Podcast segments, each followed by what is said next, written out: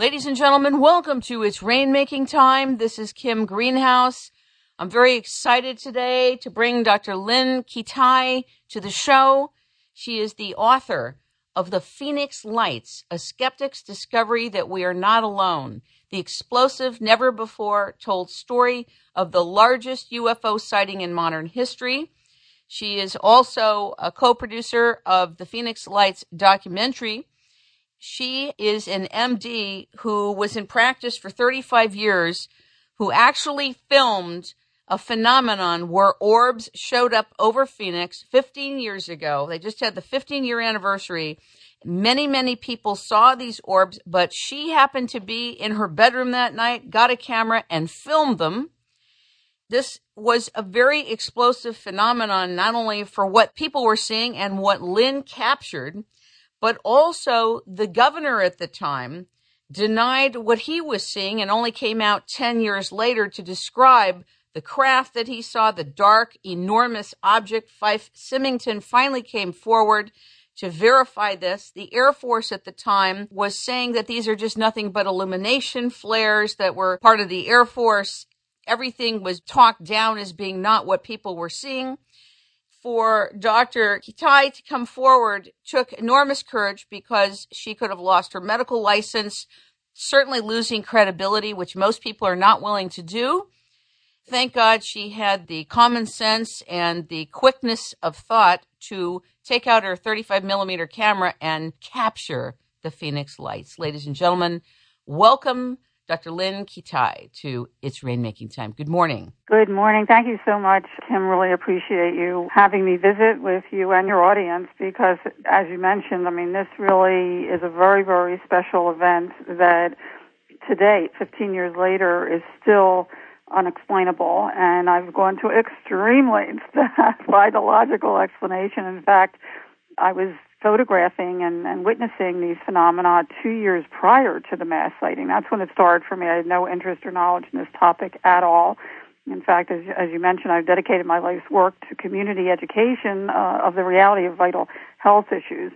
But when this fell in my lap, literally and figuratively, I had to push everything aside to find a logical explanation for what I witnessed and, and photographed. I have yet to find it. It opened up a whole new world to me that I ultimately felt obliged to share with the public, but what really is impactful is that I knew nothing about this. And here, both my husband, who was also a skeptic, I call us a healthy skeptic, one must be when you're a physician, saw something up close and personal that I've gone to extreme lengths to have explained to me at university level. And I did capture pictures of it, 35 millimeter pictures, two years before the mass sighting. We actually saw three amber orbs in a pyramid formation, one on top and two closely aligned underneath, just yards from our, our mountainside home. We're pretty high in the mountains surrounding the Valley of Phoenix, and we have a panoramic view, a beautiful panoramic view of the city skyline, so we know what helicopters and planes and car lights and street lights and so forth look like. This was very different, and it was close, and it was a little below us, actually, behind a private gated home, which uh, I have to tell you, I mean, we're nestled in the mountains. There is no way it was military. Besides the fact that whatever it was seemed that there was an intelligence behind it as we watched these three orbs. And I have to say, my first thought coming from a video background was to grab my camera, but I didn't want to move. And, and you'd hear that over and over again when people see these unexplained anomalous phenomena that you're just so mesmerized by what you're seeing, you, you don't move. And I tried to take everything in mentally the size, the shape, the color. They were about three to six feet each, depending on how close they were. They were oval shaped, like an egg on its side, and there were three distinct objects very closely aligned, and the, I call them an orb because the light did not extend outside the edge. It was self-contained and didn't reflect or, or any of that. The light within each orb was a uniform amber color throughout. And when you look at a light bulb, you'll see there's a hot spot. It wasn't like that at all. It was a uniform amber color, and it didn't glare. I have to say the light within these orbs did not glare. Every other light out there glared. And I noticed that immediately and I thought if I don't get a picture of this, nobody's going to believe it. And I go running to the closet to grab my 35 millimeter that I keep handy to collect, I collect sunsets. Uh, we have beautiful sunsets here. And my husband calls me back to our window and one wall of our bedroom is a window. So we get to see whatever is popping up out there, including these. And he says, "Get over here quick! One of them is disappearing."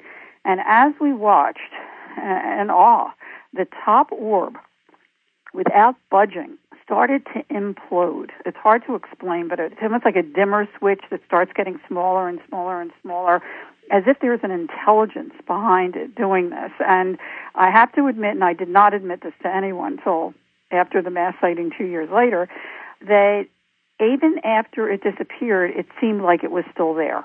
Now, where did it go? Another dimension, perhaps? Whatever. At the time, I had no idea. I just jumped out on the balcony, grabbed a picture of the two lower orbs. And by the way, if anybody's near the internet, if they want to get on the Phoenix Lights Network website, thephoenixlights.net, just Google Phoenix Lights, it usually comes up first, and goes to the photo page, you'll see the photo, the first and the last photos that I captured of this close sighting in 1995. I shot a picture of the two lower orbs, and I have to tell you, it felt like as intensely as I was watching these two lower orbs, that there was something watching me. And going through my mind, and again, I didn't share this with the soul for two years after the mass sighting, I was thinking, who are you? What are you? Do you know that I'm here? I'd love to meet you. The next thing I remember, the left bottom orb started to disappear, just like the, the first, the top one. And I quickly shot a picture of that.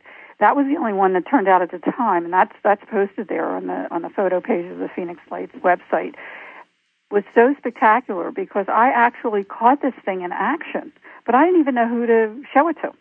I, I just wondered for two years what this advanced technology was doing right outside our bedroom window. In the early part of your describing this, you said that it's definitely not military. Can you just share with the audience why you're so emphatic about that? Well, not only are we nestled in a mountain range in a very affluent community, but it's a no-fly zone. I mean, there's no way, there's no military anywhere even close to where we are, and it wouldn't be near us anyway because we are a no-fly zone. We are nestled in the mountains. It would be dangerous for them to even be in this area. Plus, it was below us. I mean, this was not only something that I couldn't even imagine being here on Earth that we had this kind of technology, nor have we seen it, uh, but it's been showing up worldwide for many centuries.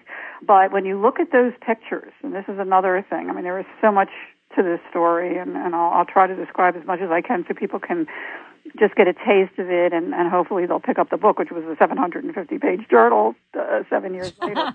um, I'll bet the editing was almost requiring psychiatric help just to edit oh, it. I mean, that, that's a whole other story because I pushed my entire medical career aside after thousands of people saw what I saw on March 13th that we can get to that and and again to find a logical explanation and kept a daily diary of everything. I mean I meticulously tried to document every single thing from military conversations to the media to witness reports etc and and also research the history of these which is so fascinating and and end up with a 750 page journal four years later, went back to work to help put our younger son through medical school, and he's in the documentary. He had a couple sightings with us. He's a neurologist now, and while I was chief clinical consultant at the Arizona Heart Institute Wellness and Imaging Center, pared down and edited down the book to the journal to the best of what I found. So I ended up, you know, uh, finally coming forward after seven years of anonymity in 2004 with the Phoenix Lights of Skeptics discovery that we are not alone, which at the time was 230 pages and just came forward with the third edition last year with what has happened since I came forward in 2004, which is a whole other story. You and I are going to be here for days. Right. Uh, like I said, we could do that. That's why I hope people pick up the book. Folks, if you think this is an hour long interview, I think it's going to be a walkabout, so stay tuned. Well, anyway, getting back to two years before, you know, here and, and uh, if you look at those pictures on the on the web page, you'll see in the background, and this is what's really important, Kim, because there is, I mean, people, this, the hard-nosed skeptics slash debunkers that try to discredit the messenger so people won't listen to the message or look at the data.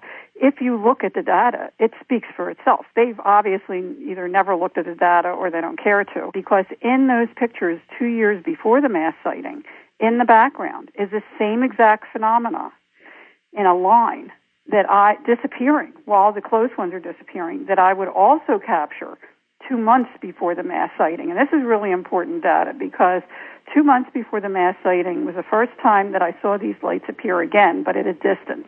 And I started, whatever scientist in me or whatever, felt compelled to document them on 35 millimeter, which, by the way, is the best way to analyze these phenomena other than infrared. But at any rate, here I captured the same phenomena head on, turning into a V shape, mile wide, that I would also capture on video during the mass sighting. Now, it was so unnerving, and those pictures are also posted on the photo page on the phoenixlights.net website that the next morning I called around, found air traffic controllers. This is really important data at Sky Harbor International Airport. Now you asked about why it wasn't military, who confirmed that this phenomena was hovering in Class B restricted airspace. This is a 30 mile radius around the center of the airport where any vehicle that comes into that airspace, particularly a thousand feet altitude, which this phenomena was, must call into the tower. Nobody called in the air traffic controllers were frantic because here it was right in airspace and planes were coming in and calling them what the hell is going on here. And they took up their binoculars to look and in their own words, they described this is six points of light. And you would hear this over and over again two months later during the mass sighting too by other witnesses. Six points of light, massive span, equidistant from each other that seemed to be attached to something, but they couldn't quite see what it was attached to turning against the wind, and one of them was a meteorologist, so he knew what he was talking about. This was over a mile wide, and then moving as a unit behind South Mountain, which is just south of the airport. And when I said, "What was it?" There was silence, and one of them said, "Beats me." And I said, "You're air traffic controllers. You're supposed to know what's in our airspace, and you didn't know what it was." And we kept in contact. I've continued photographing these things up into and including March 13th. And for anybody out there that's not familiar with the mass sighting called the Phoenix Lights, on March 13th, 1997, while thousands of people were looking skyward for a glimpse of the Hale-Bopp comet, they also caught a glimpse of a mile to two mile wide in some very credible reports. Either these lights, these orbs that seem to be attached to something, and some people actually saw these orbs detach from the main object, go out into the environment, and then redock with it. And that's what might have happened in '95 if you if you look at the data when my husband and I saw the close orbs, because the same phenomena was in the same location in Class B airspace then too.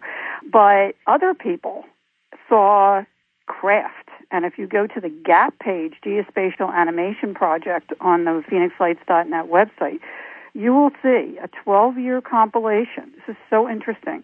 From hundreds and hundreds of reports that were reported to the National UFO Reporting Center in Seattle, Washington, Arizona MUFON, Mutual UFO Network, Village Labs, which was the clearinghouse, a computer lab here right near ASU, Arizona State University, and then Councilwoman Vice Mayor Frances Barwood, who, by the way, was the only elected official that innocently asked why there isn't an investigation because so many of her constituents were asking her in May, like months later, and she got plastered. I mean, anybody that came forward really was ridiculed and laughed at by the media. But at any rate, we can get back to that that one. But this 12-year compilation was compiled by a couple of the investigators, illustrated by Larry Lowe on the Gap page beautifully. There's eight or nine different craft that people were seeing, and this was going on for many, many hours. The, the media or debunkers or skeptics, hard-nosed skeptics, whatever, have tried to establish, even Wikipedia has it wrong, that there was two events an earlier event and a later event.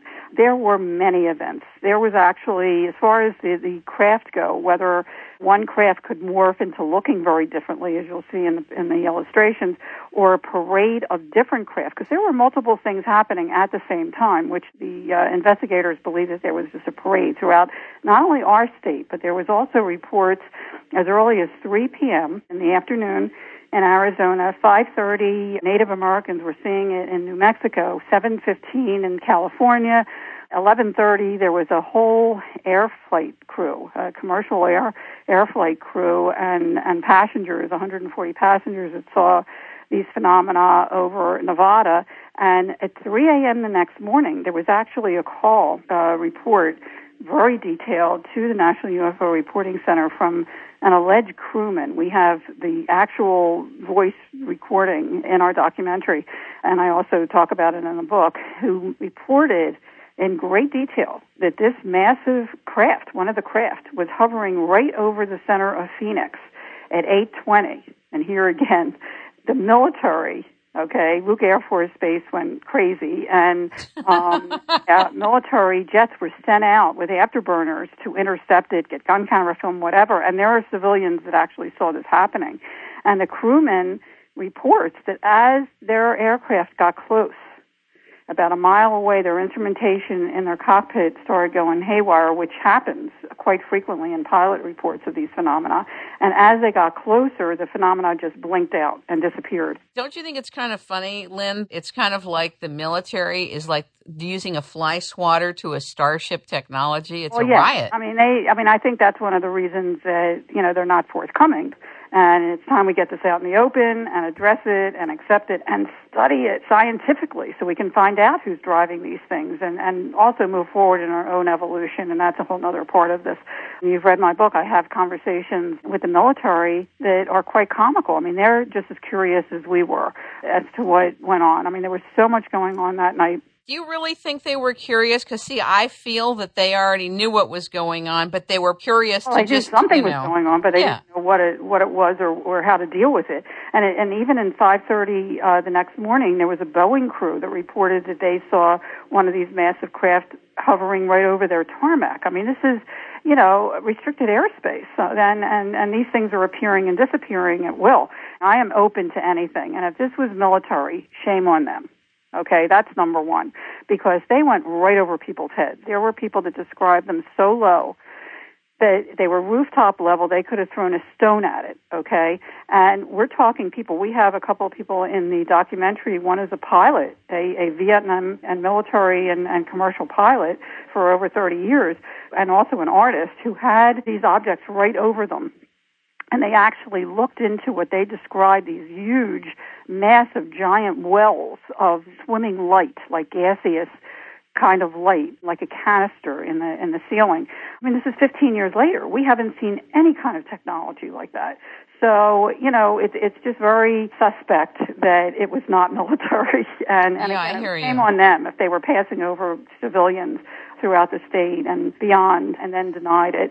And, and the other thing is, too, for months, I have to tell you, and, and you mentioned the former governor, which is a very interesting story because for months there was no investigation, no explanation. It was uncanny, even just a public safety issue. That's why the councilwoman, Vice Mayor Frances Barwood brought it up in the council meeting was important, and yet there was nothing. There was not a breath of anything being done or talked about although behind the scenes we've learned now that there was plenty going on. But we see months later, when on June 18th, a front page USA Today article, and most people, unless they read my book, they have no clue about this part of the, the story.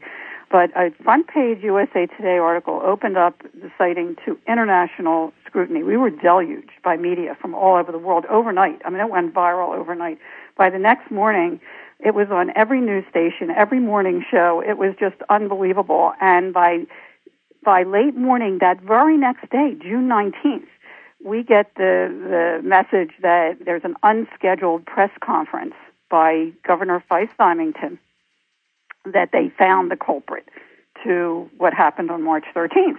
And everybody took it very seriously. And later that day, he has his press conference and walks out one of his aides with a with a giant alien head and made a mockery of the whole event, which really offended many, many people who knew that what they saw was not a joke, especially parents who are with children who, by the way, were usually the first ones to see this and alert their parents to it.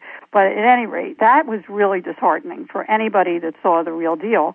And it wasn't until a month later, I mean, they had to come up with something because once it was out in the open internationally by the USA Today article, people started searching for hard data and a handful of us had taken video. There's one earlier video that has mysteriously disappeared through the years, but there were four of us that took video around 10 o'clock. Two of us before 10 o'clock. My video is the three points of light, like the end points of a giant V or triangle. Uh, one is an arrowhead taken about the same time. And then about 15, 20 minutes later, there are two boomerang shaped objects. Now, they're very impressive, but one of them is a little haphazard, like flares would be, so I've never used that in any of my work. But one of them is just so rock solid. I mean, it, you just have to look at it. It speaks for itself. But those two have, be, have come under extreme fire for being flares, okay?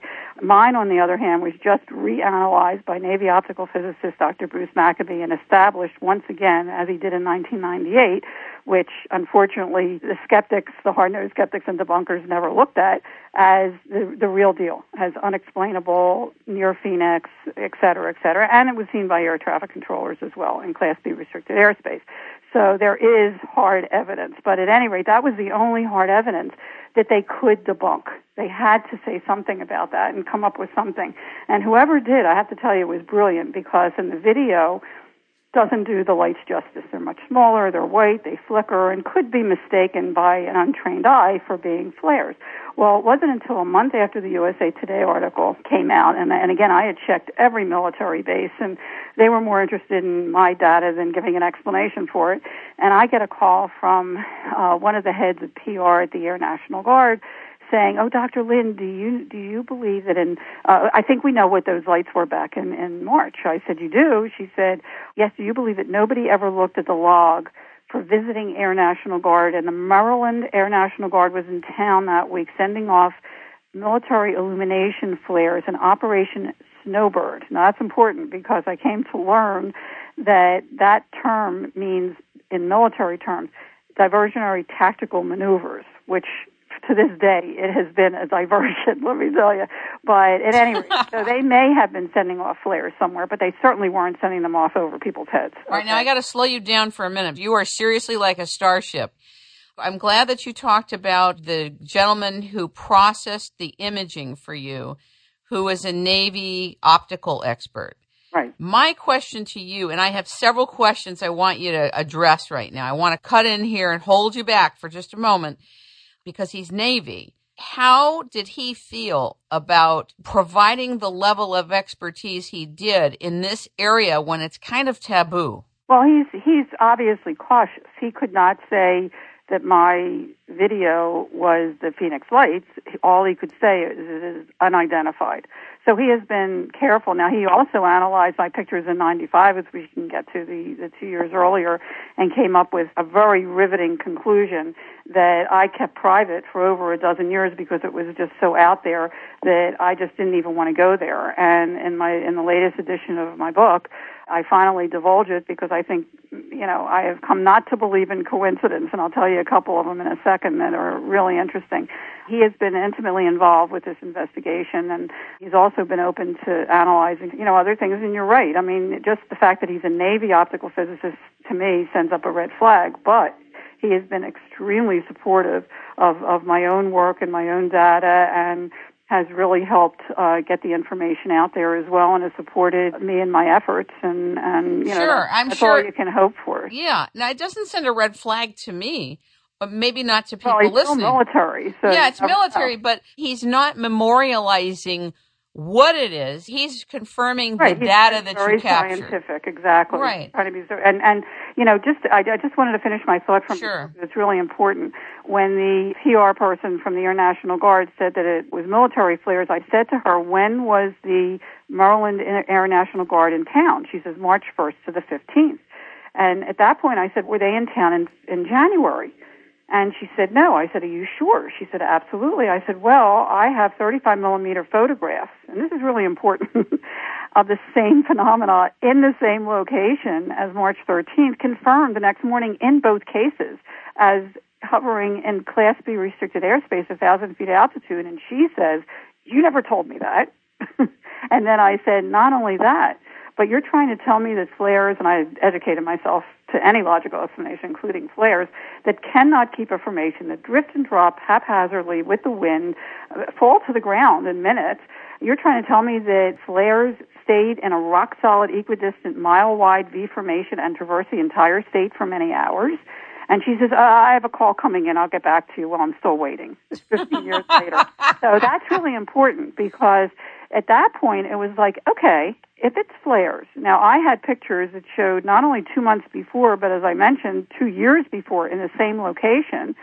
Somebody did it multiple times. Do it again. And it took three years, right before the third anniversary. In fact, the councilwoman, vice mayor, Frances Barwood, ran for Secretary of State at the time on a platform to get answers for the Phoenix Lights mass sighting. And one of the things she was requesting very strongly was for a reenactment. Fine, reenact it. Well, they finally announced the three Air National Guards. And I'm telling you, people that, that weren't here or haven't read my book have no clue that this happened. Three Air National Guards came to town March 7th. They were supposed to do a two week run, by the way, uh, to send off flares to show everybody the Phoenix lights.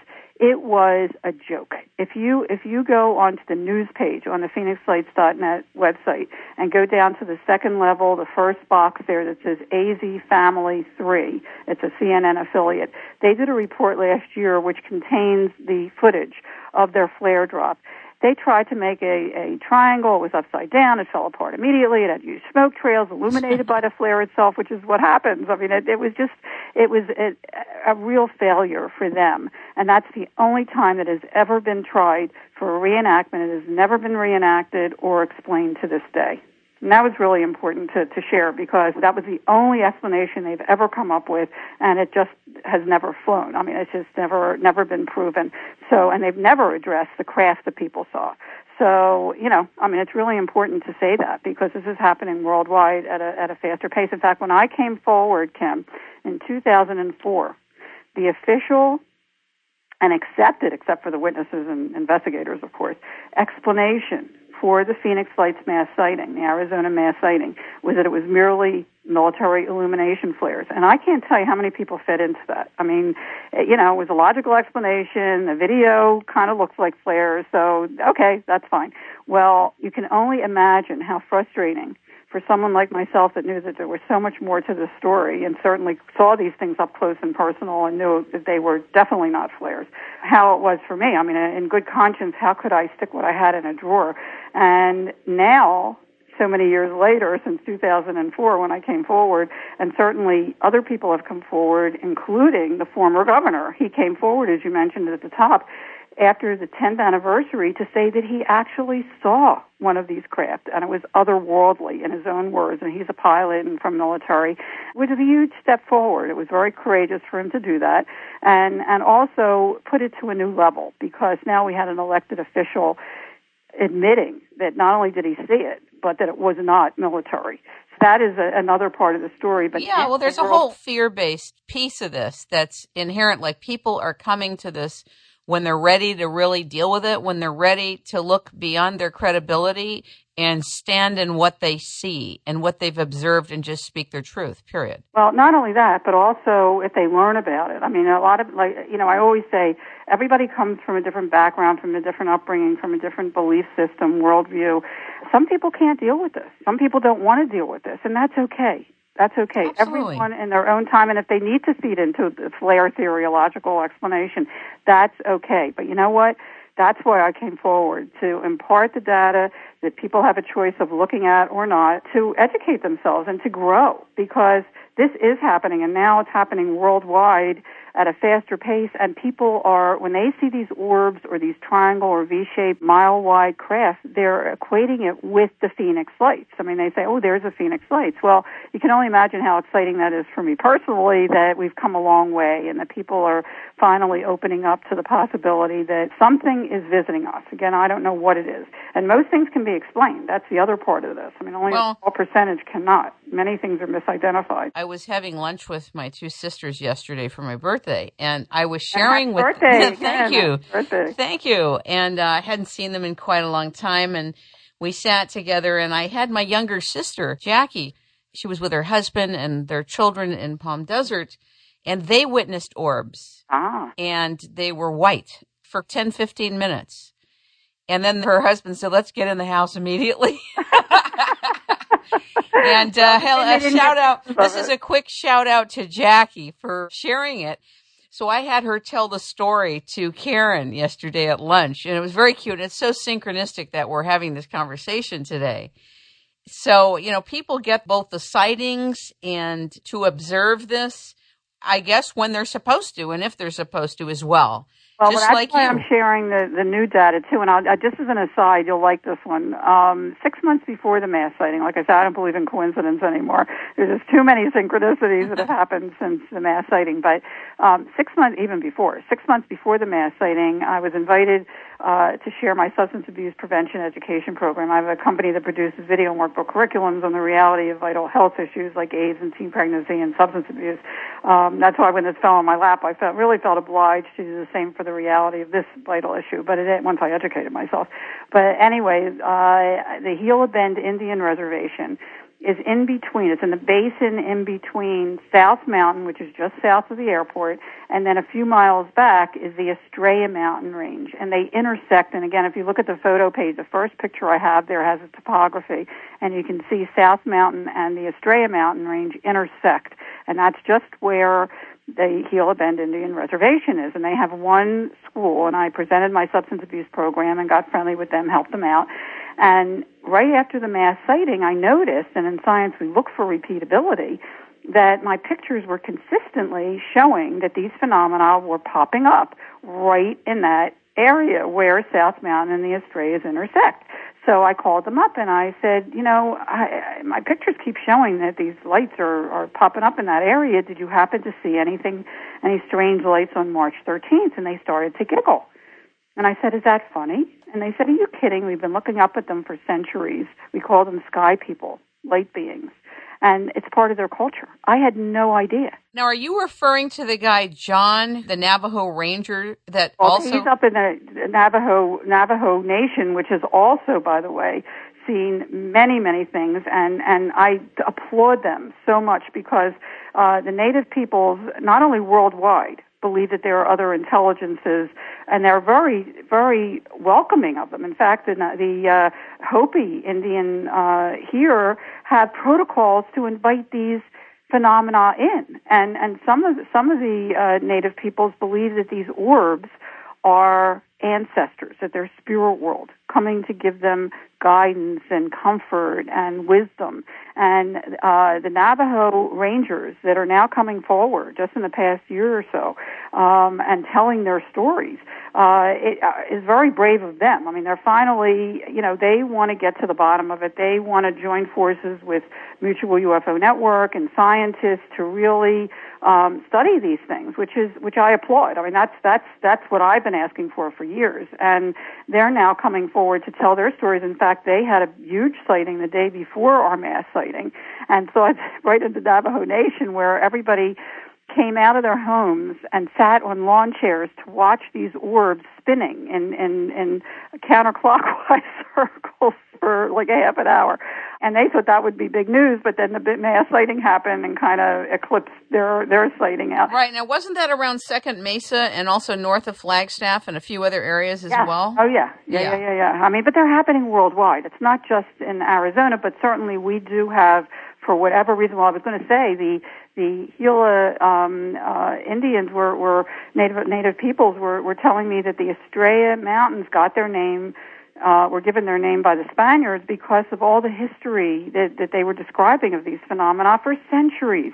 Um, Estrella means star in Spanish, and they believe, and this is where it really gets interesting, that the Estrella Mountains is a gateway to the stars. And when you look at my data, I mean, they believe there's a portal or gateway in that area. And when you look at my photographic data, it speaks for itself. It may be so. I mean, they consistently pop up in that area. So, you know, and there's other areas around. In fact, the last two pictures on the photo page are of sunsets. And I did not see this when I was taking the pictures. But what's an interesting thought is that these things are there. We just don't see them unless we're open to them or invited. In both pictures, in two different roles, two different months, November and December of 2000 and 2000, I actually captured a mo- very huge cigar-shaped craft or object in the same spot.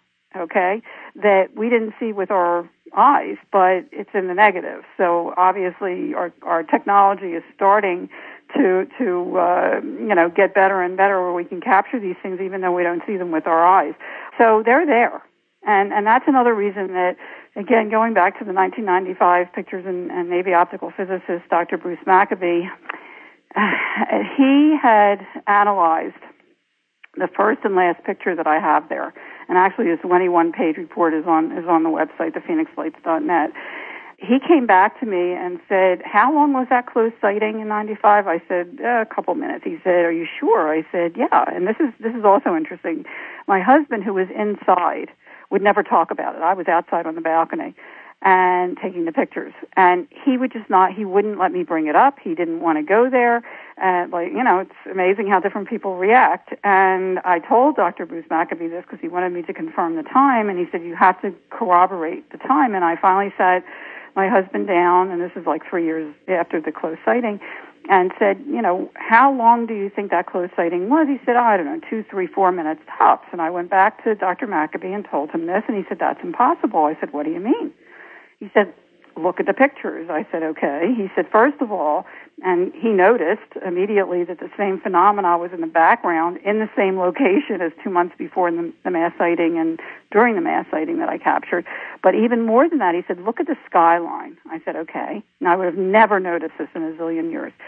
But he was so meticulous, and again, in his scientific uh, scrutiny, he said there's many more lights on in the first picture, groups of lights in the first picture that are off in the last picture. He said, that doesn't happen in a couple minutes. He said, I'd like you to do an experiment. He said, go out on the balcony, stand approximately in the same spot you were standing in 95, and take the skyline pictures one night every hour, the next night every half hour, and I actually took it another night every 15 minutes, and we'll see when these groups of lights start going out. Now, my husband called me out of a bath and coincidentally, it was the night before my birthday, so it was a very cool. Uh, it was February sixth, uh, a very cool gift. But at any rate, he called me out of a bath, and I usually take a a bath when we're home about uh, between seven and eight. So let's be conservative and. I'll never knock on your door at seven p.m. Go ahead. Right, you got it. But let's be conservative and say eight o'clock is a starting point. The groups of lights start going out, according to this experiment, at nine o'clock the last picture is indicative of 10:30, 11 o'clock. Now he says to me, "Can I present this case at the? This is a 98, by the way."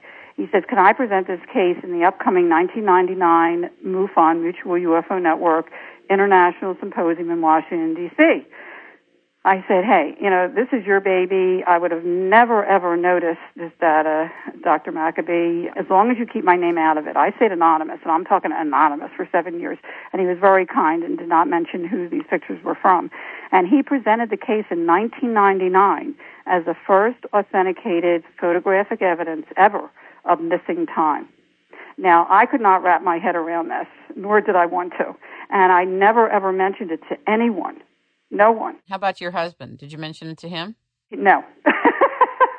yeah, wow. He couldn't deal with it. Okay. And finally, I did share it in my book only because the latest edition of my book last year only because again I have come not to believe in coincidence and there's just so many more coincidences but I figured if I have this data maybe it's important maybe it's important how can I not share it and maybe I mean now that we think about it. I mean, quantum physics and quantum mechanics is just starting to catch up and That's talk true. about, you know, b- bubble theory and string theory of 10 or 11 different dimensions. And maybe this data will not only show that our concept of linear time is primitive. Past, present, and future is not what time really is. Yeah, well, at least at the very least, remote viewing gives flat evidence for that. Like, boom, well, not only that, but on the other hand, if there are other times and spaces along with ours, as quantum physics is starting to understand, then why is it such a leap to think that there may be other intelligences, even sentient intelligences, in those other times and spaces that we get glimpses of, again, if we're open to them or invited. So I thought it was really important to share the data now, and hopefully science will take a, a look at it and it'll help open up that door a little bit more. You and I had an earlier conversation in our first dialogue together about this and your work. And you said that some people high up had visited you and had given you some recommendations. Some people high up that were kind of scary to you. I did meet people a year after the mass sighting to show them my data. They had requested seeing my, my photographic data, and I had no idea who they were until afterwards. And yes, they were very well connected to the military and whatever. They were people that I didn't want to know who I was, but they obviously found out who I was. You know, they actually have been very supportive, I have to tell you, all the way around. Not only have they put my data in museums and have mentioned it in their own books, but they have been extremely supportive of my work. So that shows me all the more that what I have is really important. And if they're supporting it, there's got to be something to it. And the, the other thing, too, that I think your, your listeners would really uh, enjoy hearing about is that when I was interviewing witnesses, a number of them mentioned to me that they had had near death experiences as children that was reawakened by the mass sighting. And I found that really curious because I did too. And I describe my near death experience in great detail in the book. Um, I let it all hang out.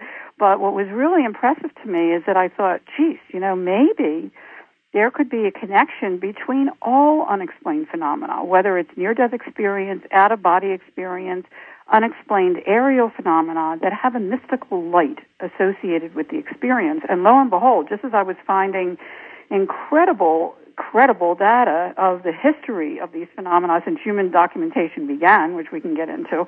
I was also finding credible data that at university level, studies being done at the University of Connecticut, the Omega Project by Dr. Kenneth Ring, and Dr. Uh, Raymond Fowler was studying these, the connection, as well as other scientists and, and very respected experts, that not only is there a connection between all unexplained phenomena in the experience itself, and I lay out very simply in the book. But the, what really, really hit home was the after effect, the positive enlightenment, the awakening that happens within an individual who truly experiences an unexplained phenomena, what I started to call an up, a UP, an up, because they are an up. I mean, we we uh, are so transformed when you have an unexplained phenomena experience to a whole nother reality, a connectedness to the universe and to the earth and to each other that has probably never been realized before. That that now is so important. And I have to say, this transformation, this positive transformation, happened in real time. And I, I should mention that in 15 years, there has not been one, and I can't speak for other things, but I can speak for the Phoenix Lights. There has not been one report of harm, threat, or abduction associated with the Phoenix Lights. And we're talking way over 10,000 people saw this. Quite the contrary, even in real time. As I mentioned earlier, children were usually the first ones to see this massive triangle or V-shaped thing coming towards them. And about six months before was when Independence Day movie was very popular. So we are so inundated, and we address this in the in the documentary with threat, threat, threat, and harm, harm, harm in our media and in our Hollywood pictures and so forth. That our mindset is to fear, and as soon as they saw this thing coming, they were scared, and rightly so. And they were jumping up, up and down, you know, Independence Day, Independence Day. But as the phenomena got closer, not only children but adults as well had a calmness take over them, an awe they were transformed in, in real time to where when it passed by, they wanted to chase after it. They wanted their parents to get in the car and follow it. That's riveting. I mean, that's telling in and of itself. whoever was doing this not only wanted us to know of their presence, but also to calm us and to allay that fear that we're so deaf to because that's what we hear all the time there's so much more to this story. I mean, there there is a plethora of additional information, and and the reason also that I go a step further is what is it? Where is it coming from? And I saw it up close and personal. You know, when somebody sees something like that up close, and again, most things can be explained, but again, I got photographs of it that cannot be explained. In your heart of hearts, you know that it's not from here. And when you also look into the rest of the story as far as the history of these phenomena, I mean, these phenomena have been showing up since human documentation began. There are etched out drawings in primitive caves in Pakistan and Peru of, of long extinct animals, and up in the sky they have what we would call today a UFO. Well, how did they know that unless they saw something that they were illustrating? There's references in the Bible and Sumerian writings and other writings around the world in India and, and, and other. Uh, right, all ancient peoples have seen this. Right, exactly. And then in the 15th and 16th centuries, we have frescoes and, and other paintings that have UFOs in the sky that people are looking at in the paintings. How did they even have that concept unless it was something they were illustrating? And then you go to World War II, and you, well, actually before that, a hundred years before our mass sighting, and six years before the Wright brothers took flight, there was a giant, what they called an airship, that had movable lights just like the descriptions during the mass sighting in 1997 throughout Arizona, people saw these orbs detaching from the main craft going out into the environment and redocking and also taking off at a tremendous speed. And there was no sound. I mean, that was what was so eerie to everybody. It was totally silent, didn't even displace the, the air. When it took off at a tremendous speed, there was no sonic boom.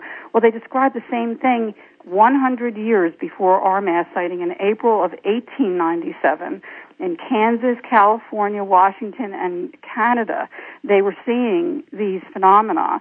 So this was be six years before the Wright brothers took flight. Okay, so they've been around for a long time. And then in, in World War II, this is a really interesting one because I conferred with Dr. Richard Haines, who is a PhD psychologist who has studied thousands of pilot sightings, and of course they've been you know, threatened with their careers if they come forward. But he has he has studied thousands of pilot sightings, as well as Foo Fighters in World War II, which he said himself were you know seemed to be identical to what my husband and I saw outside our window. Are these orbs in rock solid formations of twos or threes that were flying around the aircraft during World War II on each side?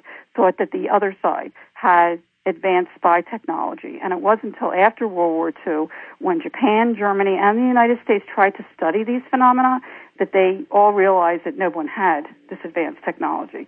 So they've been around for a long time, and there's also many stories of these orbs hovering over nuclear bases. Um, there's a, a wonderful story in 1963, I believe it was, in Montana. Two separate silos, nuclear silos, and, and Robert Salas, who was one of the heads of one of the silos, came forward a few years ago to finally talk about this. In each case, there were UFOs at the gate, and suddenly the nuclear silo just went totally offline. And as he described it, there is no off switch, okay, for nuclear silos. and great. they were frantic. And for three hours, they were trying to figure out what was going on. And then suddenly it went back on again.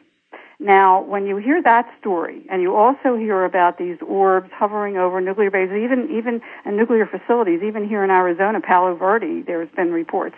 Uh, you know, you can only imagine the catastrophe that could take place, but there has never been. Now, what does that make you feel when you hear that? That they're trying to give us a message. I can't be definitive on any of this. Right. No, no, I understand. But I mean, the feeling to me is if that's so, and I can definitely receive that that's so, when someone reports that, that there's also a protective presence there if they're sitting at the silos. Yeah, who knows? I mean that you know, and they, and they were also seen right before the catastrophe in Japan. They were in. Yeah, I saw videos of that. Yeah, so you know, I don't know. I mean, what is the message? Are they just trying to wake us up that you know nuclear power isn't the way to go? And when you do look at the history, also you find that there were many, many more UFO sightings right after the nuclear bomb was established and, and actually the Roswell incident took place right near the, the I think it's the 509th battalion in New Mexico where the only atomic bomb was being stored. So, you know, when you when you start to put the puzzle pieces together, it starts to make sense. All I can say is the data speaks for itself and I hope people will take a look at it not only in my book, The Phoenix Lights, The Skeptic's Discovery That We Are Not Alone, because I, I squeezed down the best of what I found of, of what happened here in, in Arizona, as well as and how the story unfolded, as well as the history of these phenomena and, and the connection between all unexplained phenomena, and, and finally the message, because whoever is doing this is not only trying to wake us up to their presence in a very gentle, non-threatening way. Again, I can't speak for other things, but there has not been one report, not one, in 15 years of harm, threat, or abduction associated with the Phoenix Lights. but they're also trying to wake us up to the spiritual beings that we are. People have been, as I mentioned, in real time transformed, but in, in long term till today. I mean, I have thousands and thousands of reports from people from all over the world, but particularly the, the Arizona residents that uh, and the people that witness it, witness it, witness it here in Arizona on March 13th, 1997. I mean, some of them have gone into the environmental movement, some into the peace movement. I mean, it really woke people up, not only to the reality that we're not alone in this universe. And that doesn't happen with flares or blimps, if you know what I mean. Sure. Um, but also to the positive potential we have as human beings and what we're doing to our planet. And that's the final message. I mean, wake up to what you're doing to yourselves and your planet before it's too late. And if that isn't a reason to come forward, I don't know what is. So that really pushed me not only to, to get that message out there, but also to get the message out to people that they're not alone. It's really important that no matter what it was, and, and like I said, most things can be explained, but when somebody has an unexplained phenomenon experience, to them it's real. And if you don't share it, it festers. And as a physician, that's very important to me to let people know that it's really important. Not not even if it's just to email me through the website. There's a contact uh, link on, at the top of the the uh, website page. Just email me to tell me your story. It's very cathartic to just get it out there, to get it off your chest. And many people are afraid to do that because of the ridicule and the and the snickering and all that. But hopefully that will change soon. I have to tell you, um, not only in Phoenix have the media. And I, I used to do health reporting for NBC in 1976 with Jessica Savitch, and uh, syndication grew from that internationally, and they were already showing it here in Phoenix when we moved here in 1930 from Philadelphia. I'm 1980. I'm sorry, 1980 uh, when we moved from Philadelphia but I started doing health reporting for NBC here and then USA Cable. And the people that I worked with in the early 80s, when I finally came forward in 2004, and, and Village Labs used to call the person that had all the pictures, which I did let the pictures out there. I stayed anonymous, but I, it's not about me. It's about the data. And I, from day one, I've let the, the pictures out there. They used to call me Dr. X. And when I came forward, the people that were working at NBC in the early 80s, that were just starting out were now in 2004 the news director at Fox and the production manager at ABC, and they were all over the place. And they really opened their arms to, to me and the data. They knew if I was coming forward, I did my homework. And the credibility was already established from the health reporting in the early 80s. And they have in, really embraced this. They have been so open and and so um, kind to the people that want to come forward. And we've had some sightings here that were weather balloons or blimps, but they take it seriously and they don't snicker and they don't laugh. And I hope that you know this is a model for what should happen. I hope that happens elsewhere as the phenomenon grows and as social networking grows. That's the other thing that's really changed this. I mean, in the uh, 90s when they were having similar sightings and, and getting back to similar sightings. I mean, they really started in the 60s. We have pictures from the Lubbock Lights in the 50s, and then and we have documentation in the 80s for Hudson Valley having similar sightings, as well as the 80s, late 80s and early 90s, and UK and Belgium. And Belgium actually came to the United States and said, "Are you doing this?" And the United States flatly denied that they were. And they're another model because they join forces with the military and uh, the um, universities and scientists and civilians to get to the bottom of this, and that's what should happen. Hopefully, that will happen in the United States soon because that's that's what's really important that we all join efforts and we work as a team to find out who's driving these things so we can move forward in our own evolution. What's next for you, Lynne? Well, I'm glad you asked because uh, now that the book and the documentary have kind of gotten a, a life of their own, the documentaries won over a dozen international film festival awards, which is unheard of for a documentary and certainly one of the genre. And it keeps evolving as more people come forward. Dr. Uh, astronaut Dr. Edgar Mitchell is in it. We have a 911 police operator that came forward last year to to say that she was on that night, and even though the police said that they got only a few calls, they actually got hundreds and hundreds of calls, and she tells in detail that story, which is fascinating, uh, and, and others. It, it keeps evolving every every year. We keep adding to the bonus uh, features as well. We have a uh, actually a, a, an original French Foo Fighter pilot who saw these things during World War II, and he tells his story and what happened when he tried to come forward. So they they've kind of gotten a life of their own, and I'm getting back to my own passion of youth education. I have video and workbook curriculums on the reality of vital health issues currently being distributed by Discovery Education, and I am now working on a curriculum for the classroom, 5th to 12th grade, on this topic and that's fantastic. It's that's really fantastic. amazing. It's out of the box. I'm working with amazing, amazing teachers and professors at ASU on on math and the crop circles, as well as a wonderful illustrator who's at Disney, Mark, and uh, just wonderful, wonderful people who are all contributing. This has been all out of my own heart and pocket, and people have been so kind in in contributing to this effort to to get the truth out there. And certainly who is preparing the public for what happens next. And again, I don't know what these things are. I mean, you can speculate that they're interstellar, interdimensional, which I think they are anyway, whatever they are. Um, spirit world, time travelers, I don't know. I don't know, but there is something going on here. Advanced aerial technology is definitely gracing our skies worldwide that cannot be explained or denied any longer. And with with social networking, in fact, I have a uh, a page on Facebook called Phoenix Lights Network, and I hope people will, will join us there because I try to give updates um, whenever there's anything similar to the Phoenix Lights worldwide and more. And I, I've had people post on there. They're seeing something in Cleveland right now. Is anybody else seeing it? Um, that's what needs to happen. Uh, the more people, and I always say, keep looking up. The more people look up, the more people photograph these things. And that's another thing which, which thank goodness, in 1997, and people ask me all the time, why weren't there more pictures? Um, in 1997, the cell phone was just starting, and they were bulky and did not have cameras in them. Do you remember them? They were like real bulky. Sure, absolutely. And when you're outside and out and about, even though the Hale-Bopp comet was very clear in the northwest sky that night, and most people were looking up at the sky, and that's another interesting aside, is that when there are celestial things happening, um, they're also usually is UFOs sighted? Do they know? You know what I mean? That we're looking up. It, it happened in 1991. That's a classic case where uh, there was an eclipse in Mexico and thousands of people were looking up, and they also saw, you know, hundreds of, of UFOs. But at any rate, it's it's good to have a, a camera in your hand if you possibly can, particularly 35 millimeter. But in '97, nobody did. I mean, a couple people that did have cameras for whatever reason, when they were out and about, tried to photograph these mile wide either formation of lights uh, that seemed to have a field in between them or, or were attached to something, or the craft, and it was so dark and blocked out the stars and so massive that the pictures didn't turn out. So that's why there aren't more pictures.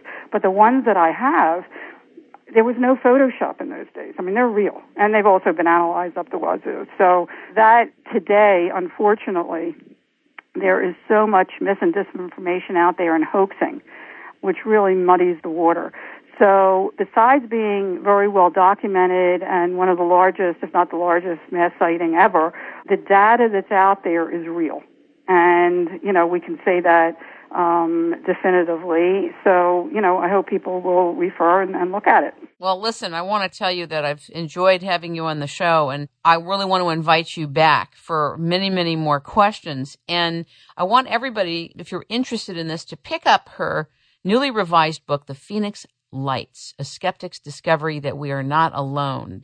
Dr. Lynne Kitei. And there's many wonderful books out there as well. Leslie Kean's book is, is wonderful and in, in, in, its own right, and, and uh, Richard Dolan's book on AD after disclosure, their thoughts on what can happen, and that's why I think at this point it's really important that people prepare themselves and educate themselves because we fear what we don't know. And when you look at the data, it really allays a lot of those fears because it speaks for itself. And as I said years ago, when somebody asked me, you know, if they weren't benevolent, okay, we know about it a long time ago. Absolutely. Well, listen, thank you so much for your time and your dedication and for joining us on It's Rainmaking Time. God bless you. Keep Thank up the you. good God work. God bless you too, and happy birthday again. Thank you. And Thank I look you. forward to, to speaking with you. All the best. Thank See you on the craft.